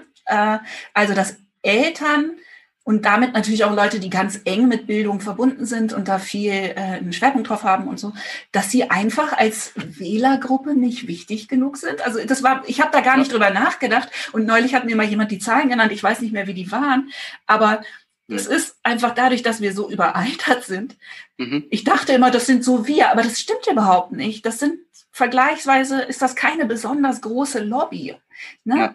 Und deswegen sind natürlich die Interessen von Eltern und die dann hoffentlich im besten Fall irgendwie die ihrer Kinder, die Interessen der Kinder vertreten, so, nicht so, fallen einfach wirklich nicht so ins Gewicht, weil halt 60 plus im Prinzip einfach eine größere Wählergruppe ist. Ja, ich glaube, das fasst das ziemlich gut zusammen. Die Eltern haben wahnsinnig wenig Lobby und die Politik oder die PolitikerInnen sind jetzt nicht mit dem Fokus darauf. Oh sonst wäre das ganze letzte Jahr anders verlaufen. Also was Eltern im letzten Jahr, und ich bin jetzt selbst kein Vater, aber meine Schwester hat 2 Kinder und war jetzt auch während Corona auch noch mit dem 3. Kind schwanger. Und was die Eltern im letzten Jahr stemmen mussten, du ja auch wahrscheinlich, ja, klar, das ist absurd. Und also, dass die nicht noch viel wütender sind. Neulich habe ich fast einer Waffel gekriegt, weil ich eine Piep-Piep-Piep-Brücke bauen sollte. über Wochen mit dem renitenten Teenager-Kind, der keine Lust hat natürlich irgendwie. Es war dann natürlich trotzdem total lustig am Ende und so, ne? Aber ich hatte so einen Hals. Ich dachte, jetzt kommt ihr und ich soll zu Hause eine Brücke bauen? Spinnt ihr? Und dann auch natürlich immer gleich die Frage, ich mache das natürlich am Ende zähneknirschend, aber was ist mit Familien, wo das keiner machen kann? Ne? Also das ist ja... Ja, das ist eh so das Ding, ne? Also natürlich, wir haben jetzt ja ganz viel über so Ideen und über Kritik am Bildungssystem und so geredet. Und gleichzeitig sitzen wir hier irgendwie zu zweit, die sehr privilegiert sind auf jeden Fall. Genau. Und natürlich gibt es auch einfach eine Gruppe von Menschen, die völlig unterm Radar sind. Absolut, und wenn man sich so anguckt, wie die letzten Jahrzehnte fast verlaufen sind, was die Bildungsexpansion angeht in Deutschland. Mhm. Also Bildungsexpansion bedeutet ja, immer mehr Menschen bekommen immer bessere Abschlüsse. Ja. Wenn man dann so mal die Zahlen vergleicht, 1960 waren 70% der Menschen auf der Hauptschule. Ja. Heute sind es nur noch 10%. Okay. 1960 waren 16% auf dem Gymnasium, also vergleichsweise wenig. Heute sind das 40%. Wow. 1950 habe ich auch mal die Zahl rausgesucht, das waren unter 100.000 Menschen, die studiert haben. Mhm. Heute sind das fast 3 Millionen. Wow. Also das ist eine Bildungsexpansion in Deutschland, wo man natürlich sagen könnte, okay, Wahnsinn, also eigentlich total krass, was wir in Deutschland hier geschafft haben. Ja. So viele Menschen mit so vielen besseren Abschlüssen. Und das ist aber so ein bisschen, ein Buch kann ich da sofort empfehlen, das ist das Buch Mythos Bildung von dem Soziologen Aladin El-Mafalani. für mich eines der besten Bücher über Bildung, was ich je gelesen habe in Deutschland. Und da beschreibt er eben auch, das ist eine Art Fahrstuhleffekt. Also alle haben immer bessere Abschlüsse, alle fahren ein paar Etagen hoch, aber nicht dadurch, erstens verringern sich dadurch die Abstände zwischen den verschiedenen Gruppen nicht, sondern die fahren halt alle eine Etage hoch. Ne, es werden ja nicht nur die gefördert, die unten sind, sondern es werden alle gefördert und alle gehen dann hoch. Und gleichzeitig, was auch so ein Augenöffner-Moment für mich war, es gibt halt auch eine Gruppe von Menschen, die diesen Fahrstuhl nicht betreten, die zum Beispiel gar keinen Schulabschluss oder halt eben diesen Hauptschulabschluss mittlerweile haben, der natürlich, wenn immer mehr Menschen einen Gymnasialabschluss haben, viel weniger wert ist, als noch irgendwie vor 50 Jahren. Und das sind so Menschen, die werden vergessen. Genau, du brauchst ja ein Abitur, du brauchst ja inzwischen für jeden irgendwie einigermaßen attraktiven Ausbildungsberuf ein Abitur. So, ne? Also das hilft einfach nicht wirklich was, ne? Und du brauchst ja auch eigentlich nicht irgendein Abitur, sondern ein ganz gutes, weil sich dann wieder ganz schön viele Leute auf diesen Ausbildungsplatz bewerben, ne? Genau. Mhm. Die Abstände verändern sich nicht. Genau, und das ist halt eben so, das ist im Prinzip so, wie wenn man sagen würde, wir verdoppeln das Gehalt von verschiedenen Menschen, zum Beispiel von der Professorin, aber auch von der Putzkraft, die da arbeitet. Und durch das Verdoppeln des Gehalts haben zwar alle mehr, aber der Abstand zwischen denen verändert sich in dem Sinne ja nicht, sondern wird sogar noch größer. Und das ist eben ein Problem, was wir haben. Diese Bildungsexpansion führt eben nicht dazu, dass es allen Menschen besser geht. Es führt dazu, dass es einigen besser geht, und es führt aber auch dazu, dass es einigen schlechter geht, nämlich den, das ist ein scheiß Wort, aber den Verlierern in diesem Bildungssystem. Ja, die halt den Aufzug gar nicht betreten, weil es gibt überhaupt keine Jobs mehr für Hauptschulabgänger. Richtig, der Aufzug, den betreten sie nicht, und das Treppenhaus ist gesperrt. Ja, genau. Und dann stehen sie da und haben eventuell keinen oder einen sehr schlechten Schulabschluss. Und das ist echt so ein Problem. Und vielleicht noch ein Beispiel, das hat El-Mafalani selbst in seinem Buch gebracht, warum mehr Bildung auch gar nicht unbedingt immer nur positive Auswirkungen hat. Und da hat er erzählt von dem Dortmunder Stadtteil Nordstadt, wirklich so ein Problemstadtteil, wo dann viel Sozialarbeit, er selbst meint irgendwie, es gibt den Witz in der Nordstadt, kannst dein Kind aus dem Fenster werfen, ein Sozialarbeiter fängt's auf. Das sind so viele, natürlich makaber, aber das ist so im Prinzip, da kann man sich ganz gut vorstellen, was das für ein Stadtteil ist. Und was gemacht wurde, es wurde enorm viel in Bildung investiert. Also natürlich einerseits denkt man so, okay, das ist super, das ist total gut, dass das gemacht wird, und ist es ja auch. Aber das hatte merkwürdigerweise dann, paradoxerweise, die Auswirkung, dass die sozialen Probleme, die es im Stadtteil gab, sich überhaupt nicht verringert haben, sondern noch schlimmer geworden sind. Und das wiederum liegt natürlich nicht daran, dass die mehr Bildung genießen, irgendwie sich so unsozialer verhalten, sondern daran, dass die mehr Bildung genießen, wegziehen. Nämlich in einen Stadtteil, der irgendwie schöner ist, wo sie lieber leben wollen. Weil das haben sie ja dann, bessere Ausbildung, haben dann einen besseren Job und können dann wegziehen mit der Familie. Klar. Und die dann bleiben, sind dann noch frustrierter. Ja, genau. Und kommen dann, verelendet in dem Sinne. Und das hat paradoxerweise dann die Auswirkung gehabt, dass mehr Bildung dazu geführt hat, dass der Stadtteil noch mehr Probleme hatte. Ja. Deswegen sage ich immer, es ist nicht so einfach. Mehr Bildung zu fordern ist zwar gut, aber gleichzeitig hat das so paradoxe Effekte. Und El-Mafalani selbst sagt dann auch, mehr Bildung war nicht die Lösung. Die Lösung ist eine gesellschaftliche Lösung. Also machen die Nordstadt schöner, sorgt dafür, dass es nicht so eine Segmentierung gibt, dass nicht immer nur, dass es einen Stadtteil gibt, wo dann irgendwie die Menschen hinziehen, die wenig Geld haben und die ganzen anderen ziehen irgendwie weg. Also das sind alles keine Veränderungen, die dann in der Schule stattfinden, sondern eben außerhalb der Schule, ne? Also mehr Bildung macht die Nordstadt nicht besser in dem Sinne. Und das betrifft aber die Schulen dann wieder, zumindest in Berlin, wo du dieses System mit den Einzugsgebieten hast. Ne? Wo halt die Leute dann wiederum aus ihren Blogs auch keine Chance haben, irgendwie sozusagen rauszukommen, weil auf die Schulen dann wieder nur die Kinder gehen, wo die Eltern nicht wegziehen konnten. So, ja, ne? Genau. Also das ernährt sich quasi gegenseitig. Kann man so sagen, ja. Ich verschaffe alle meine Fragen zu fragen, deswegen frage ich dann jetzt aber die letzten zwei tatsächlich auch noch. Weil ja, mach mal. Ich tatsächlich... Also weil wir hatten es ja von Sachen, die einem immer so entgegnet werden, wenn man kritisch über Bildung spricht, ne? Und dieses mit der Chancengleichheit, finde ich, wird auch oft als Gegenargument verwendet, wenn es um, sagen wir mal, ein bisschen weniger gemittete und irgendwie reglementierte und wie du meintest mit den engen Fahrbahnen, wenn es einfach sozusagen um experimentellere Systeme geht, dann kommt ja oft sozusagen dieser Fokus auf den Schwächeren als Gegenargument. Sozusagen, wir können, also flapsig gesagt, wir können froh sein, wenn wir alle irgendwie mitgenommen kriegen.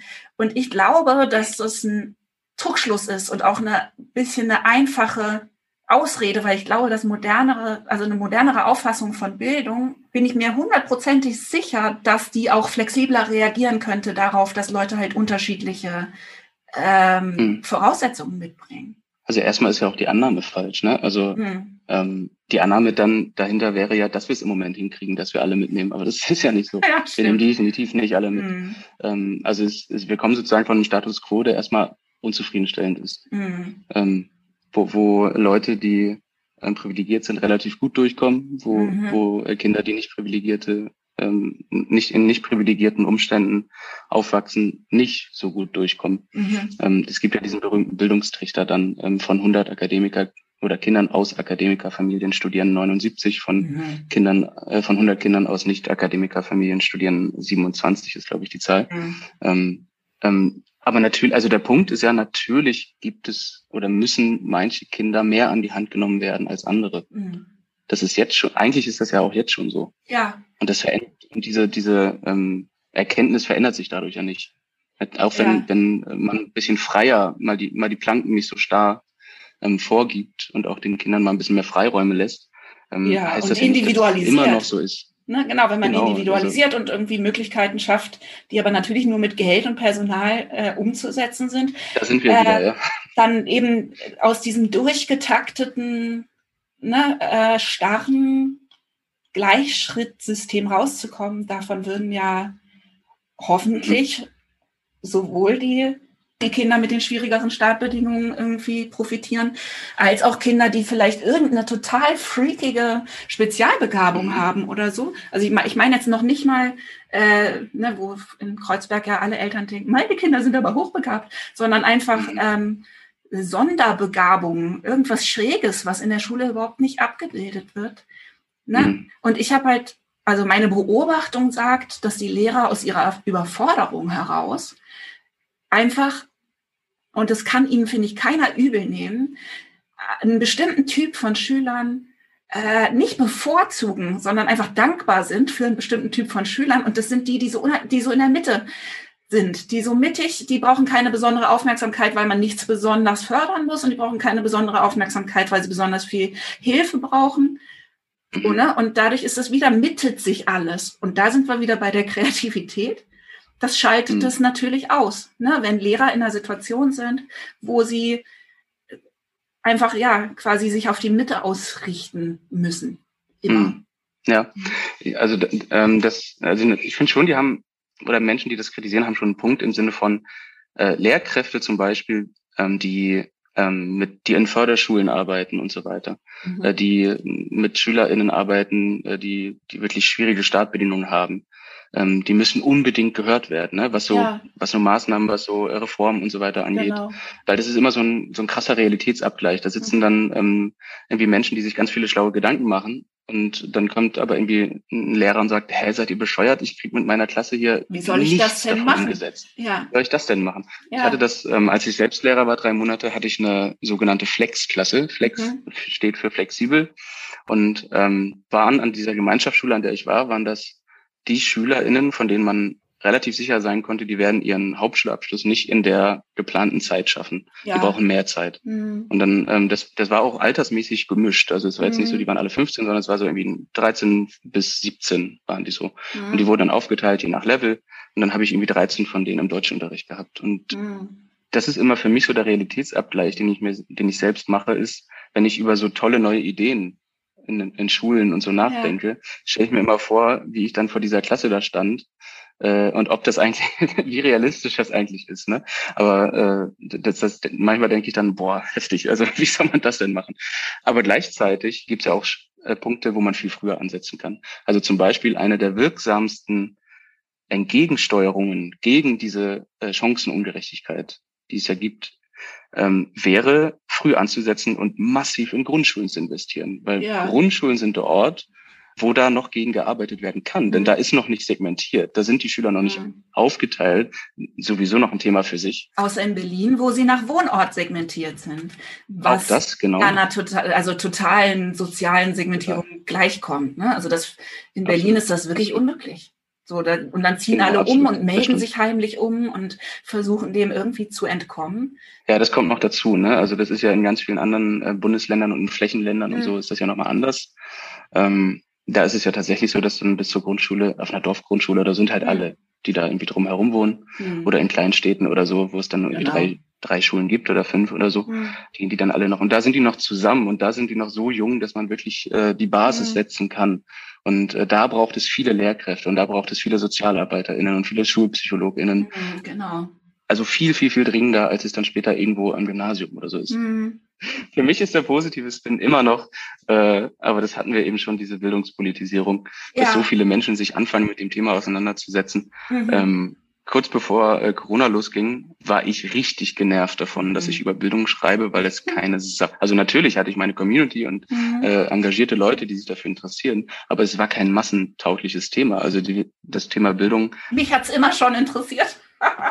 Total. Ja, ich habe immer schon deine Sachen gelesen, auch vor Pandemie.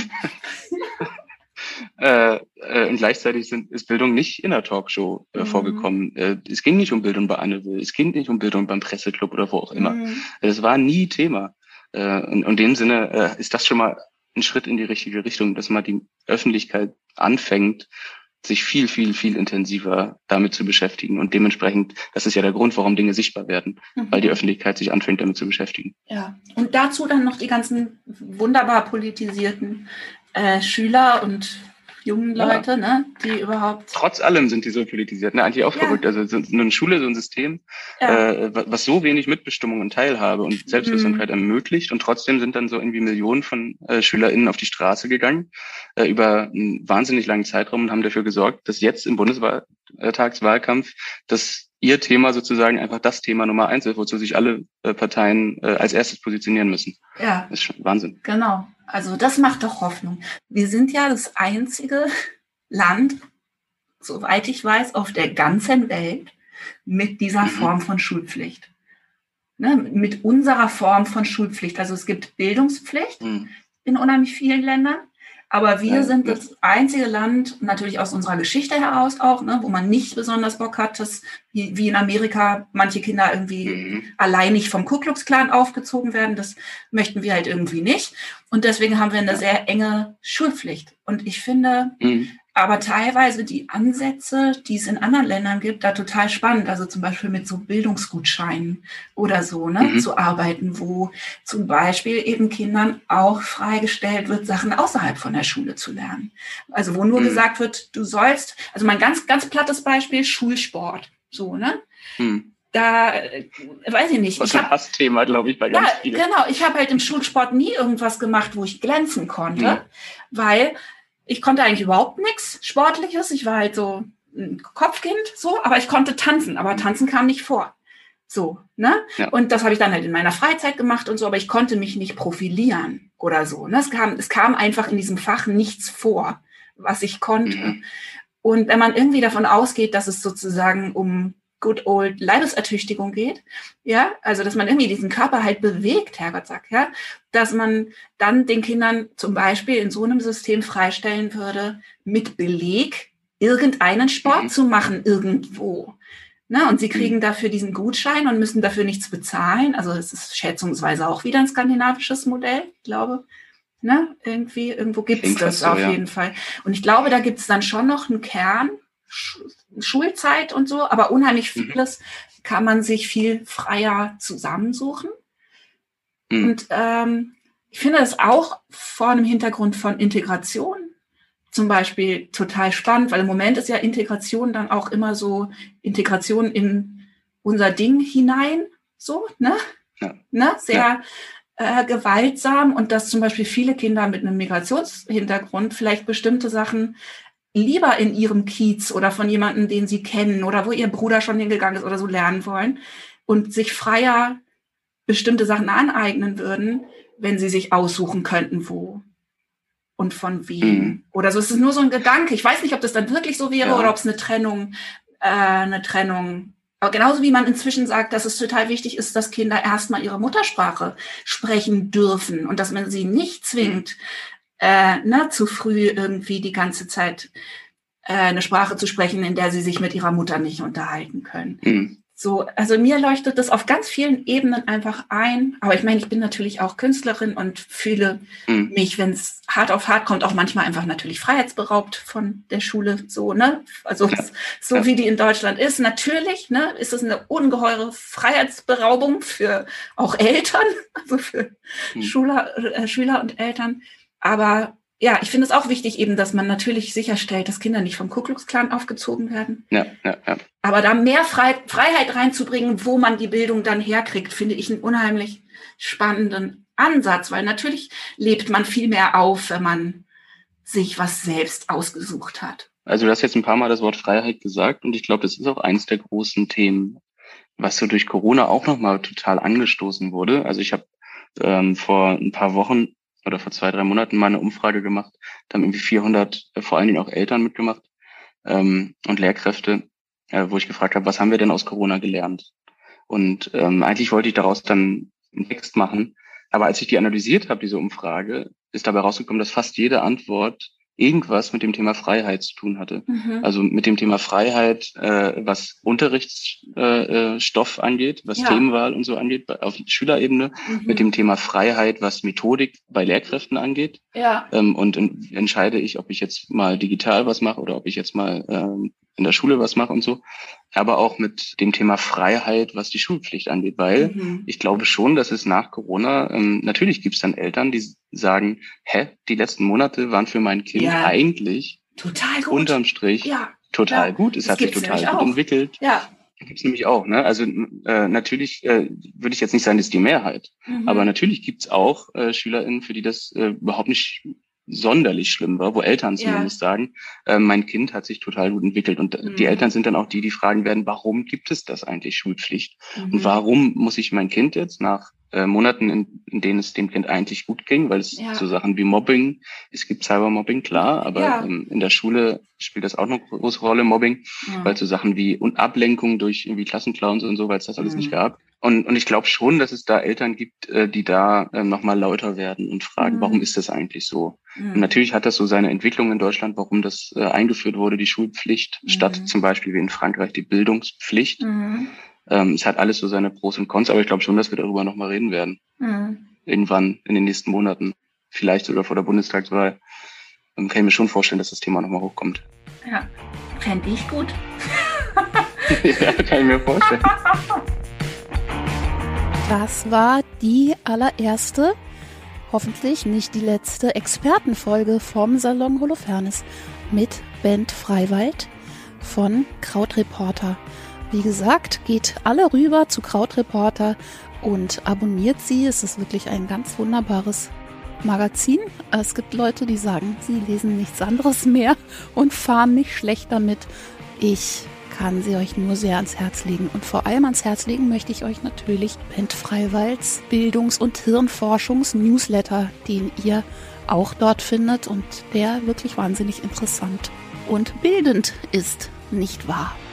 Ach so, und diese ominösen TED-Talks, von denen Bent und ich so enthusiastisch gesprochen haben, das für die noch nicht kennen, ist ein Portal, eine Seite, die zu einem Kongress oder einer Reihe von Kongressen gehört, wo enorm hochkarätige Redner, Experten, sehr kurze, eindringliche und einleuchtende Talks halten zu ihren speziellen Themen. Und diese Seite, geschrieben TED Talks, TED Talks, ist inzwischen weltweit so populär, dass sich auch schon wieder über sie lustig gemacht wird. Aber ich bin immer noch ein großer Fan. Man kann die auf der Seite nach Themen sortieren, die einen interessieren. Zum Beispiel eben Bildung. Genau, wenn ihr mich in meiner Arbeit unterstützen wollt, mit mir rumhängen, von mir Kreativitätstipps bekommen, euch mit mir austauschen über kreatives Arbeiten und mir generell über die Schulter bei der Arbeit zuschauen, dann könnt ihr das eben mit einem kleinen oder großen Abo auf Patreon, wie es zu eurer Laune passt. www.patreon.com/Judith Holofernes oder ihr abonniert den Podcast irgendwo, wo es euch gefällt, vielleicht, wenn ihr Lust habt. Und vor allem, bitte, freue ich mich tatsächlich sehr über Feedback zu dieser speziellen Folge. Bin neugierig. Bis dann.